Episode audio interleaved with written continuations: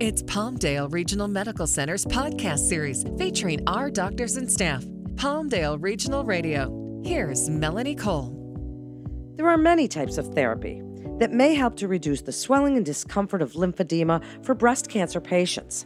My guest to tell us about this today is Brandon Meister. He's a physical therapist and a lymphedema specialist with Palmdale Regional Medical Center.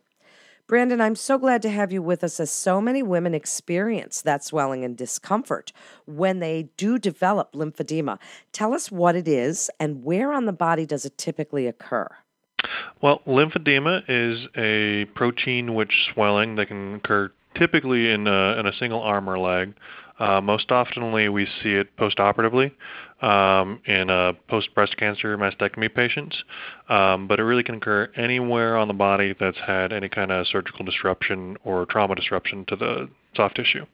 So then, why, if there's been surgical disruption, whether it's from breast cancer, surgery, or lymph node removal, what is the reason that this happens?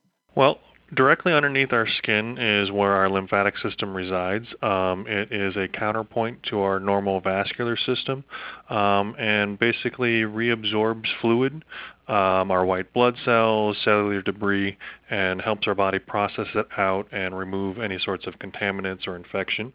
Um, and it basically sits between our outer dermal layers, which is our skin, and the deeper fascial and muscle layers underneath. So, does every woman that's had surgery or surgical interruption in that area get lymphedema? And are there certain people that are going to be at higher risk for it? Uh, not everybody gets it, um, but definitely anybody who's had surgery is going to be at risk for it. Um, there is no rhyme or reason as to why some people develop it or others, um, but we do know, you know, certain things are definitely going to increase your likelihood. If you've had surgery, if you've had radiation or lymph node removal, um, those definitely increase your likelihood. Then, are there some complications that can arise from this buildup of fluid? Um, well, I mean, we can definitely take steps to potentially prevent it, but there's no hard guarantee that it's not going to happen. Um, you know, going into surgery, we want to make sure that we have as much range of motion as possible. Um, that kind of stands true for anybody who's going into surgery.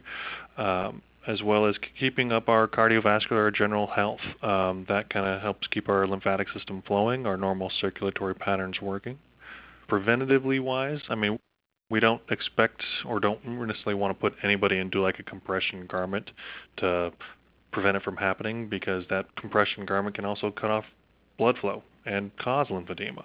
Wow, and and as I've seen so many women that really develop this. Tell us about the treatments that you might use. What are some exercises that are important for lymphedema? What kind of treatment modalities do you use, Brandon? Well, depending on the severity of the stage, um, you know, the there's two phases to the traditional, the gold standard of, of lymphedema therapy is the intensive phase of therapy, which comprises compressive bandaging and lymphatic massage followed by more of a maintenance phase and kind of general exercise phase. Um, you know, if we're in the initial stages or stage zero or stage one of lymphedema, you know, our swelling is very mild. You may not even be able to tell that you're swollen. It might just be a feeling of heaviness or or tightness to the skin.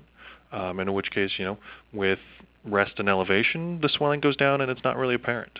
Um, when we get to more like the stage one to two or three, we're looking at much larger volumes of fluid.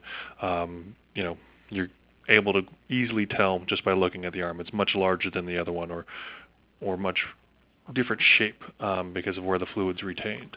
Um, so in which case we're doing, you know, uh, uh, lymphatic massage to the surface layers of the skin to increase the circulatory process, and then right afterwards we're wrapping for compression to help maintain that reduced volume and then we're actually doing exercise once you're wrapped up. Um, and that's really actually the most important phase of therapy is getting you into compression and then performing light aerobic exercises to boost your circulatory process. Tell us about those light aerobic exercises. Women have heard reach for recovery, but you're talking about a little bit more than that. G- give us an example you know, the reach for recovery and, you know, the crawling up the wall, that's purely just a normal range of motion stretching that we do for any postoperative shoulder patient. Um, for the circulatory process for a lymphatic patient, what we're really looking at is getting the muscle to pump. whether that's through an isometric contraction where you're just, you know, squeezing a stress ball, or you're doing circular motions or you know cardio kickboxing kind of activities where you're moving your muscles, getting them to work. And it doesn't matter what, which direction you move it in, so long as your muscles are active. True, that's really great information. So, what would you like women to know that may have been diagnosed with breast cancer, are expecting to go through surgery? What would you like them to know as we wrap up about lymphedema, about the therapy options that are available, and even possibly trying to prevent it in the first place? You know, I think I think the most important thing is to be self-aware. You know, pay attention to what your body is telling you. If it feels off, if it feels heavy, if it feels like it's getting tight, or if it's feeling stiff, the earlier you can get to intervention, the less likely that the problem is going to arise and impact your quality of life. And that's the big one. The earlier we can we can treat you, the less likely your life is going to be disrupted.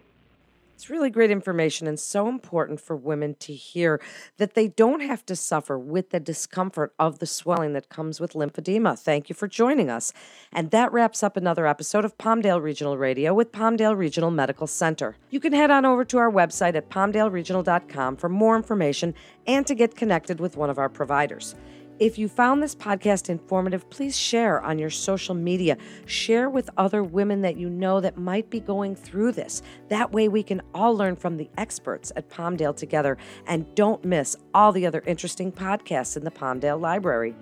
Physicians are independent practitioners who are not employees or agents of Palmdale Regional Medical Center.